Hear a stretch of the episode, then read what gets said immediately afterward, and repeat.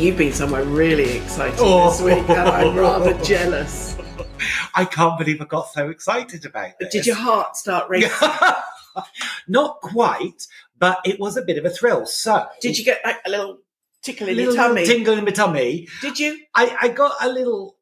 I, I did get a little excited about going. So, just some background in Hammersmith. In London, uh, near the flat where where Stephen and I lived when we were in London. Let's be honest, Hammersmith has not really been the hub of the known universe.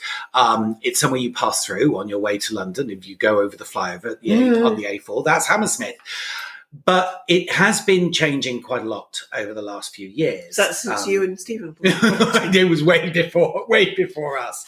But some of the stores started improving. Uh, H and M have one of their flagship stores there that they they do a lot of their experimental new new layouts and everything there. There's a big Primark and everything, but there's a big shopping centre which was called the Kings Mall Shopping Centre. Honestly, pretty rubbish. Was really really terrible. Anyway, it got bought a couple of years ago, and it was quite low key who had bought it. So Was it- sort of lots of rumours going There was around, loads excitement loads, of what it was. It's going to be a cinema complex. Yes. And Well, it turns out it isn't. What it is is it's IKEA's first inadvertent commas, inadvertent, inverted commas, small stores. Um, I and they they had one on Oxford Street. that's not open yet. So yeah, so they've opened Hammersmith first, and they have bought what was the huge Topshop store on Oxford Street, and then they've also, the, I think the IKEA, the IKEA's parent company, they've got another side thing which owns real estate, and they are buying up some of the buildings and everything, and then obviously leasing them to IKEA. Anyway, so rock up to go and have a look. all excited, All excited. all of a tremble. Because I do like an IKEA. Did you take any bags with you? Not on the first visit, but I did on the second, on the second one. Why on the first visit did you buy one of their famous? No, I didn't. I did not buy anything um, on the first visit. I just went to have a look, and I was like, "Oh my god!" It is when they say small. It's in. It's it's small compared to a big IKEA, but it is not small. Can you still buy flat pack furniture? Uh, you can order it. So what the, it's, I, I have to say, whether you like IKEA or, IKEA or not, the stores are so well designed in many, many respects. They brilliantly use the space. They've got these sort of smaller room sets Yeah, yeah. that are set up through the store. Yeah. So basically, what it's selling is all the stuff which is in the downstairs part, of The marketplace. It's all the stuff that is usually in there are in the smaller stalls, but with room sets, and they are selling some of the smaller f- furniture. So Bedside you know, tables or the lack shelf. tables. I Yeah. probably, I'm sure they've got the Billy bookcase because Yeah. let's be honest. That's what Duncan the tortoise lives in. Right, okay, a Billy bookcase. Yeah, but without the shelves in. and I was honestly so impressed, so impressed. Mm. Um, Do they have a cafeteria there? They've got a cafeteria. their food is Yeah. such good value for money. Yeah. So yeah, so I did. We we've got a party coming up, and we needed some sort of some spare glasses and everything. So I bought some glasses and some storage bags and some storage clips and all those things that are just You could just spend a fortune, but, but it's you? just such good value for for what it is. And I, I mean, they had this brilliant light, which unfortunately was out of stock because I think I'd have probably got it. But it was a ring light that held your mobile phone as well, so that if you're on calls, you've got the light because you know how on Oh, all yeah. these Zoom calls and everything, your light's always funny. So it's got had one of the Ah. ring lights, and it was like, well, it's out of stock, so I couldn't get it, but it was really, really cheap. yeah, I, I was just really, I I know, love IKEA. surprisingly over impressed. I know, I know. I mean, it's uh, you know, you always end up doing lots of trips to IKEA whenever you move because it's things like you know laundry baskets and bits and pieces. And. Yeah. but you do end up coming out with you know, why do I need five hundred tea lights? Yes. or a Yeah. thousand napkins. And that's where they're so good is Yeah. that they get you to do all those little bits and pieces. But I I know people were like, I don't understand. How are they, what are they going to do? Why are they Mm. opening these smaller stores? I can completely understand why But- they're opening them. A lot of people, I mean, like Marks and Spencers, that will have the furniture. You know, you have to order it all online, Oh, yeah, or, yeah, or you know, the next. It's like you can't just go in, Go and, in and buy, it. Yeah. Um, so it's not a, it's not a new concept, Yeah. but it's a very brilliant idea for. But of course, the thing for, for us, I mean, from here, what the Southampton would be. Or you've the- got Exeter. But Exeter is smaller than the one in Southampton. Right. Okay. But both of those, I mean, that's an hour's journey or something, Yeah. or more to get to. So this was when this is the and the only thing I would say They got is- parking. Yes. So Hammersmith there is parking, but top but in the, the Oxford Circus store there won't be. There's nowhere to park round there easily, and that's the only thing because a lot of what you're buying is you know you do you end up with big bags full of stuff, and I don't know how easy it will be for people. Or someone's going to clean up with delivery. aren't Yeah, yeah. You know. But I was, but I have to say, I was, I was really, really. No, I, sorry. no, I do love IKEA. But you said that they're not going to do the catalogue anymore. Is that yeah, right? no, that it's. I think it's all online because it's like every time my mum goes, she goes quite regularly for some reason. I think it's a day out. Um, and um, I said, "Can you pick me up a catalogue?" And she said, "No, they've stopped doing them oh, because that." To me, you can just really look if you are looking for bits and pieces. It is actually easier looking than than looking online. I agree. I but agree. I think they do actually want you to go in store because that's where you spend money. So that was that was a that was a nice a nice little trip. showing our age. How's that? Meanwhile, Meanwhile, after that, I went to the theatre. how did you? Yes, yes. And what did you see? Okay, so I went to see a play called Cock. you're, you're, it wasn't. It, it, it, it wasn't what you're thinking. Not pornographic. It was no, it wasn't at all. So it's a play that was first staged. I think it was. I, I, hmm, I want to say in the late nineties, early two thousands, um, but it might have been later than that. And I think it was at the Royal Court, and it's a revival. It's written by Mike Bartlett, who um, has written for TV. He's done a lot of stuff. He wrote Doctor Foster, I think, and. Um, and it stars Jonathan Bailey, who is particularly well known at the moment. He's the lead in Bridgerton in this season of Bridgerton. He plays Anthony, I think, the oldest brother. It stars him. It was supposed to star Taron Egerton, who was in Rocket Man and uh, Eddie the Eagle Lots. and Kingsman and all that. And Phil Daniels, um, and I can't remember the name of the actress in it. So four four-hander brilliantly, brilliantly staged, so imaginatively staged production. Unfortunately, Taron Egerton had um, COVID, so had pulled out. So it was the understudy who was amazing. And it's actually now been announced that Taron Egerton's not returning for personal reasons, apparently. Um, and so the understudy is is taking the role full Oh, time, good for him. which is, and he was brilliant Great break for him. but it's it's um it's a play about two a gay couple and one of the guys jonathan bailey who jonathan bailey plays has an affair with a woman and it's the whole debate around sexuality and um you know whether such a thing exists as as you know whether you're gay or bi or straight or what have Pan. um and it was so clever and so funny so funny it was brilliant Oh, good. and Jonathan Bailey is extraordinary. Oh, He's a good. very, but we've seen him. He was in a musical a couple of years ago called Company, the Sondheim musical, which um, was that that they changed the genders of all the main characters. So he played a gay guy in that, and there's a very famous song um, called "Not Getting Married," which is so fast it's virtually impossible to sing, and he was amazing. So he was brilliant, and he's on stage all the time, and it was. I I just thought it was phenomenal. And there's a couple of scenes in it where doesn't really sort of had sex with his partner and then with the woman. And just the way they do it, nobody takes their clothes off. There's no, there's, you know, there's, there's nothing graphic about it, but it's so cleverly done that in your head, you think that's, they are having sex. They, it's amazing, amazing. Wow. And there's, they, there's a, the, the, one of the last scenes is this dinner party and there's no props. They're not sat at a table. They just stood there, but it's the way that they move. They, they hand, they look like they're handing things to each other and the way their bodies, it's, it's so, so clever. Um, so I loved it.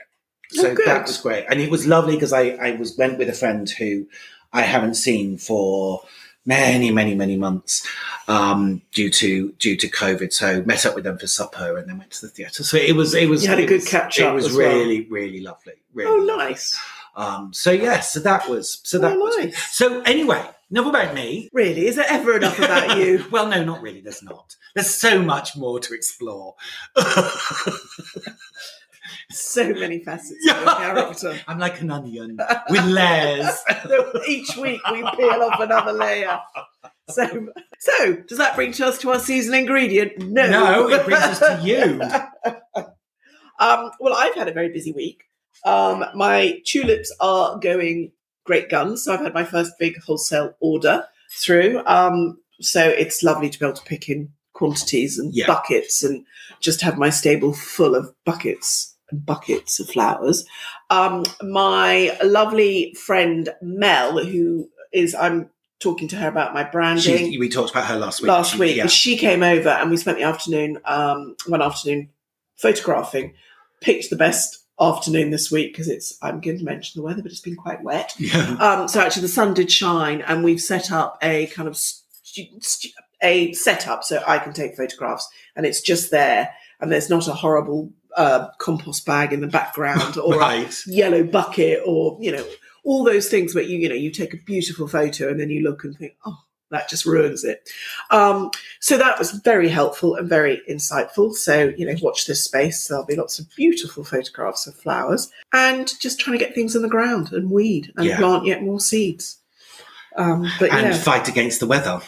yeah. Yeah. yeah. But we're all right. It's i think it's it's windy but it's warmed up a bit Have you seen our magnolia? tragic I mean, overnight, one for now. To be fair, we had it flowering for much longer than we did last year because it virtually came out flowering. There was a frost and it killed it straight Yeah. away. So we've had a couple of weeks, but it's so sad. yeah just went brown overnight, Yeah. and then all the flowers drop off. i know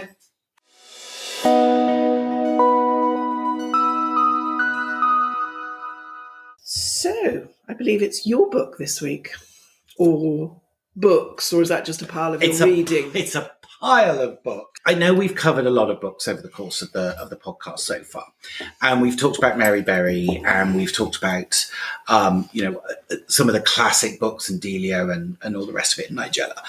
But I want to take it right back to Aga related cookbooks today. and I Because we are voyage around my the Aga. Aga. And I know we don't always talk about Agas, and our podcast covers so many more fascinating subjects. But I think it's always good to sometimes remind people about, you know, Aga related things as well. or our basics. Um, yes, exactly. And I wanted to recommend um, a cookbook author called Lucy Young. Lucy may, may be familiar to people who have got Mary Berry's books because she works very closely with Mary Berry. I think she worked, she's worked with her for, I think it's over three decades now, Mm. and has co-written some of the books. So the Aga book, the most current Aga book you get when you buy an Aga, is co-written by Mary Berry and Lucy Young. Um, the Cooks Up a Feast that we talked about a few weeks ago, that she co-wrote that as well. But she also has her own range of books that I wanted to mention and recommend. Think together with Mary Berry, she's written about 13 books Oh, in, wow. in total. But on her own, uh, Aga Easy, which surprisingly does what it says on the 10, Secrets from a Country Kitchen, and then two fantastic, fantastic books that I highly recommend anyone who has an Aga Secrets of Aga Cakes and Secrets of Aga Puddings. And apart from Secrets of a Country Kitchen, the other books are pretty much aimed at people with Agas. There are the good, the nice thing about it is they're all written for an Aga, and then there's how to do it on the conventional oven Yeah. underneath, which is the reverse of what you normally get Yeah. when anything's um, anyone has Aga instructions. But I have to be honest; these these are, are books that that, as you know, because of my extensive library, they things move around, and these were put away for a little bit. And when I was going through stuff from recently, and actually when we were talking about some of the blast from the past recipes, there are loads in here that I used to I used to do that I just wanted to. And Oh, this and you've is made from and you've made notes on the I have. pages. I have. Um, so this is from Secrets from a Country Kitchen. It's salmon with tiger prawns, and it's absolutely delicious. And it just elevates the salmon. You put, have tiger prawns over the top, Boursin cheese, um, and then some potato crisp. So it's a very posh potato crisp pie, basically, that you laughed at me for. Another fish pie. With Another crisps. fish pie. with crisps. Um, You were seeing a connection here. yes. There's uh, leek and ham gratin blankets, which are really, really lovely as well, which is one in the one pot dishes. So they're all very, very straightforward recipes in this one. And they're broken down into starters and main courses, vegetables, pastas, one dish oven bakes, um, outdoor eating. So that's really good. But if you are a relatively new person to Aga, then I would highly recommend Aga Easy. And this, again, I have done several recipes from. Uh, there's a delicious one for Malay beef, which is dead straightforward to do, and it just uses store cupboard things like tomato ketchup, mango chutney, soy sauce, ginger, Tabasco, um, and you basically marinate the beef in that and serve it with rice. Lovely, absolutely lovely. And But that's a blast from the past. You used to do that a lot. used to do that a lot. And then I had this one, which was um, pork fillet with lime and thyme, which again, and I've written on here. Can you say? Yeah. Um, fabulous. Try doing on simmering plate. Above enough for two, cut pork into bite-sized pieces. Um, because the recipe was for four, and obviously I was being very greedy. Yeah. I also think it's just one of those things. Is I had this when I had my traditional Aga, and if you remember the the difference sometimes between what a recipe would say, do it on the boiling plate, but if your simmering plate was hotter than someone else's, Yeah. I used to use the Yeah. simmering plate more than I used those, the boiling plate, and so that was the, why the note was there. But there's some fabulous recipes. But the, as I say, really strong ones are Secrets of Aga Cakes and Secrets of Aga Puddings. These are the only books I know of that actually are specifically written for an Aga and covering just puddings and cakes. And the cakes, you know, covers everything from the traditional tray bakes and Yeah. all of those kind of things, Victoria sponge, all the rest of it, and takes you through everything there. And then puddings, no surprisingly, Is that about puddings? covers Puddings. all different range of puddings that you could possibly imagine. And again, some really, really strong recipes. Some very straightforward, some a little more complicated, but great with all the timings and everything. What are you laughing at? What Oh, have you done nothing. Uh, two level teaspoons of baking powder. Too much? Question mark. yes, yes. And Um, that page looks well used. That's Victoria Sponge. Yes, Victoria Sponge is it's one. It is it is one of our go-to ones, and I have to say Stephen uses that one a lot more than, Do you know, than um, me. my mother taught me a really easy way to make a cake. And you, it's the weight of eggs. And then you do the flour, butter, and sugar, the equivalent of the weight of those eggs. Oh right, okay, So, um, you know, rather than a recipe. So whatever eggs you've got, weigh them. Yeah. So they're six ounces. Yeah. So then that'll be six flour, six sugar, and six butter. oh right. When you are making certain recipes and chef school, they sorry, they told Did us you make this. cakes at chef school? No, we did make cake, but we were making macaron. Oh. And the told us you must weigh the eggs because the problem is such a precise recipe, and you the reason that you go wrong is that your your ingredients are out of kilter. And so when it says 90 grams of egg whites, it means 90 grams of egg whites. It does not mean three egg whites. Yeah. Um, and of course, that's the trouble. Eggs are all different sizes. Yeah. So it's Well, especially never my be quite the chickens. same. Well, exactly. yes. So, um, so now the, so that I would highly recommend looking out for Lucy, um, Lucy Young. As I say, she's a brilliant writer. Are they still in print? The- uh, most of them are still in print. I think Aga Easy might be out of print, but I did check and it is available um, on on certain sites, and it is really worth getting, especially if you're new to Aga. It's very clear, great recipes. Expands a little bit on some of the book, some of the recipes you get in the Aga cookbook. It, it's it's just you know adds a bit more more variety and a bit more range and everything, rather than the very traditional things that Yeah. you get in the Aga cookbook. So highly recommend her.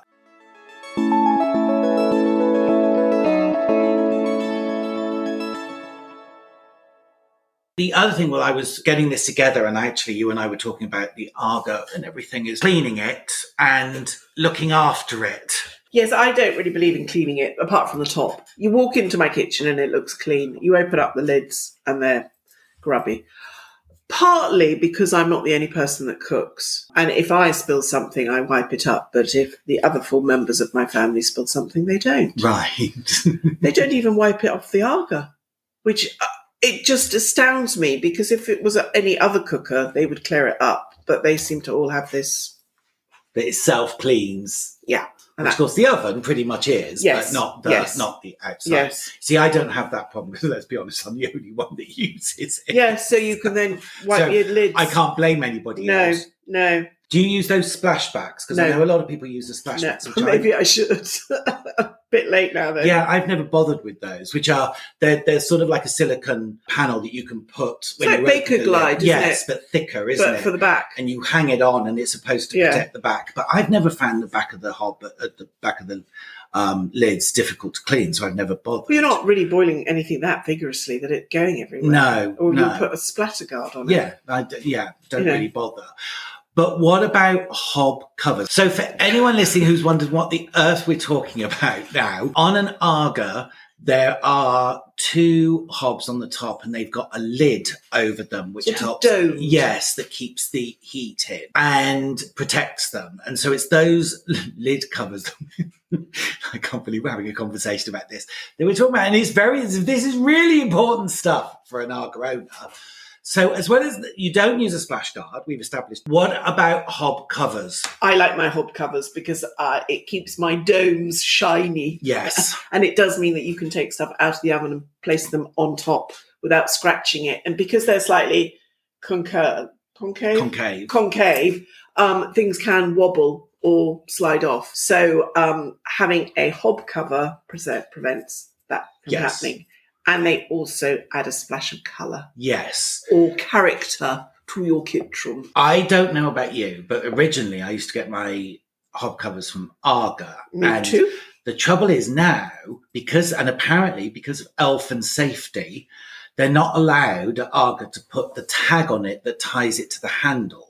So they just now call it a plate handler or something like that, or I can't remember what they call it. But you, it, the trouble is, if you put it on the top of your hob, when you lift up the hob, Slides it all off. falls off, which is ridiculous. So uh, I stopped Yes. buying them from there, and there are quite a few places that do sell them. But I've had I've had them from Blake and Bull, Yeah, which they actually- have the tags on. they have the tags on, which are excellent. It's the kind of thing that quite a few craft makers do, and Etsy is quite a good place to have a look at for Aga hob covers. Sophie Allport does some really good ones, but and we are both agreed on this. There is a company very local to us in Dorset. and we're not just saying it because they're local either. No, although as you know, we do like to support our local artisans. Maison El Horia, which do the most fabulous linens, including Aga hob covers, and you've got some fabulous ones. They're the best from there. best quality I've ever had, and I'm not, you know, and they wash. To be Yes. really boring, they wash really well, Yeah. and they retain the shape. Because a lot of the other companies, no dis- disrespect to them, is that they shrink and they end up being slightly smaller, Yes. and they end up then looking like a sort of pimple on top of Yeah. a. And I think so. They get their fabric from France, don't Yes. they? From the Basque region in France, and then manufacture everything in the in the UK. And I mean, the quality of the, the tablecloths, the linens, the um, tea, the tea Oh, tea towels! fabulous. It's my favourite tea towel. Here we are raving over tea towels. Think I, Fabulous, are they? I think I just snorted. over a tea towel. Right. Anyway, Okay. we love them. And you can find them at maisonelhoria.com. So we'll put that those details um, up, and also you can follow them on Instagram. But do look at well. their Do they are fabulous? There's that fuchsia and pink one I Yes. rather like. Um, Yes. And I love the red. And you want a table runner, don't you? I do want the table run, the rainbow table run. Yeah. I just think it's lovely.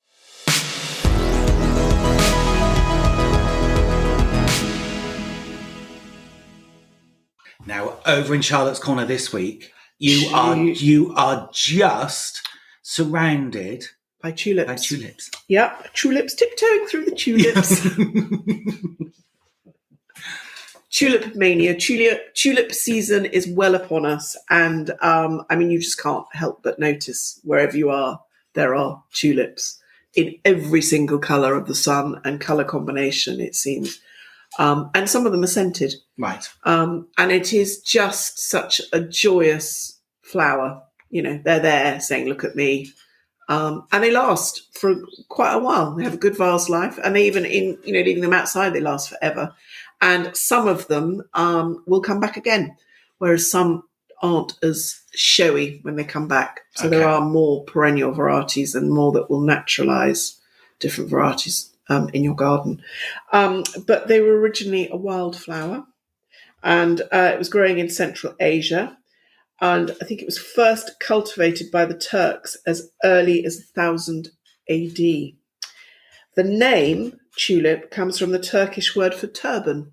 And I think if you look at them, Uh, yeah, I can, the, now I can understand that. yeah, how the petals fold Yeah. over, it's like a turban. And as early as the 18th century, the Turkish would have tulip festivals where they would trade the bulbs. So it's always been a sort of a currency and something to value. I mean, I guess similar to the sort of the spice trade, that type of thing. I would have thought, but it is the um, it is the Dutch that became the connoisseurs, and we've all heard about a certain bulbs going for the price of a house when tulip mania hit Yeah. um, Amsterdam.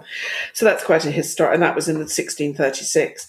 Um, and any tulip that you come along that has um, a different colour, you know, like the vari the double colours or the frilly edges, that was originally from a virus that they caught. Yeah, and they liked it, so they then bred it and Okay. bred it and bred it, which I thought was quite interesting. Yeah. If you've bought tulips and they then go all floppy, Yeah. you- Well, I was going to ask about this because mine always seem to go floppy. Steve. Oh dear. Yeah. Did you have to say that? I'm so sorry. So anyway, if you've got floppy tulips and you're not called Steve, um, one way to unflop them is to wrap them in damp newspaper and then stick them in the fridge.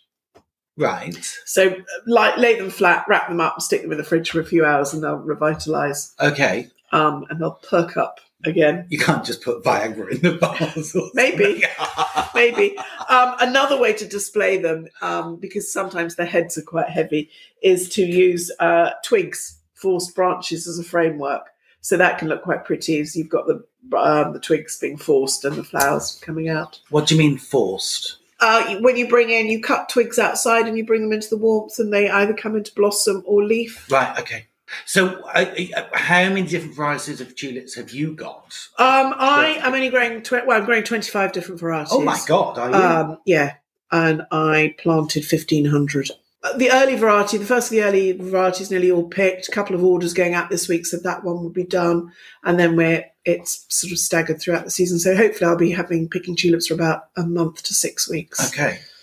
Gosh. So yeah, And uh, forgive me because I'm sure you, you've told me this before, but when you pick them, you pick the whole bulb. Don't I you? try- the whole bulb. yeah. I try. right? Um, I've got a fantastic um, like knife, a hori hori knife. yeah. I think you bought Stephen one, or you Yes, bought I one. did. Um, so I use that knife as a sort of trowel to put to ease under the bulb. So I try and pull out the whole bulb, and then I will sell it to the florist like that. Okay. Because that bulb now is useless to A, it'll keep the flower going longer because it's got that source, and especially if you put it in a little bit of water. B, it saves me then having to dig it up Yeah. at a later date. And C, it looks quite quite nice to wrap them with the bulb still on. How long will it last once you've pulled it out of the ground and the bulb's attached? Uh, uh, probably a last? week. A week. Before you actually cut it. So if then you Yeah, take yeah. it home and you cut Yeah, the yeah, yeah, yeah, off, yeah. so Uh, it'll last a week before yeah. you. So oh right. And then you can probably get 10 days. Okay, okay.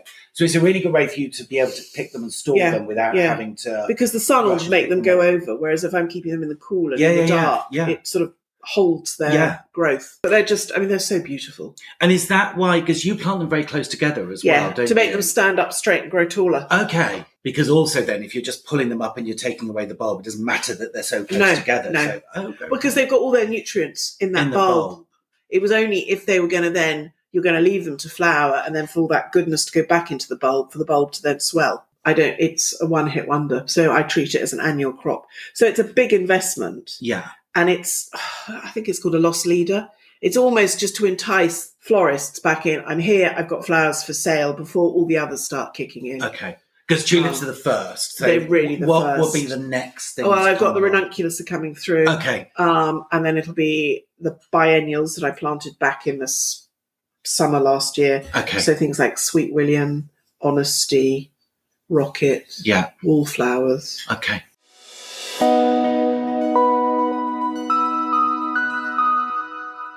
Say goodbye. Oh, and and And that reminds me, it was goodbye to the Great British Menu. We'll stop droning on about that. Yes. So, You had a What- bit of a shock, didn't you? You confessed to me. oh no, yes.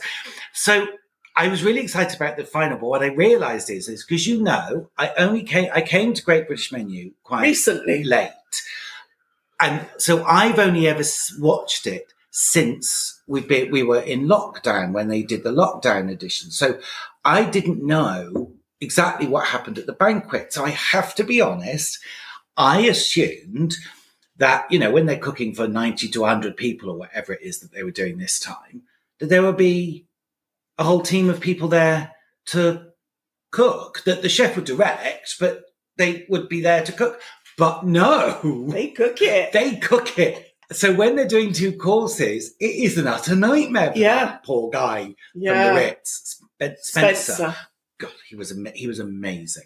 That I was it. Was he the was cigar pudding, wasn't it? Oh, I, I- which I didn't go through no. Um, because Chris, the other guy, the guy from Ireland, had addition. They both scored forty, so then they had to choose one. Which and now, now You know why? I can completely. Well, he would have had three He would have had three dishes. Yeah.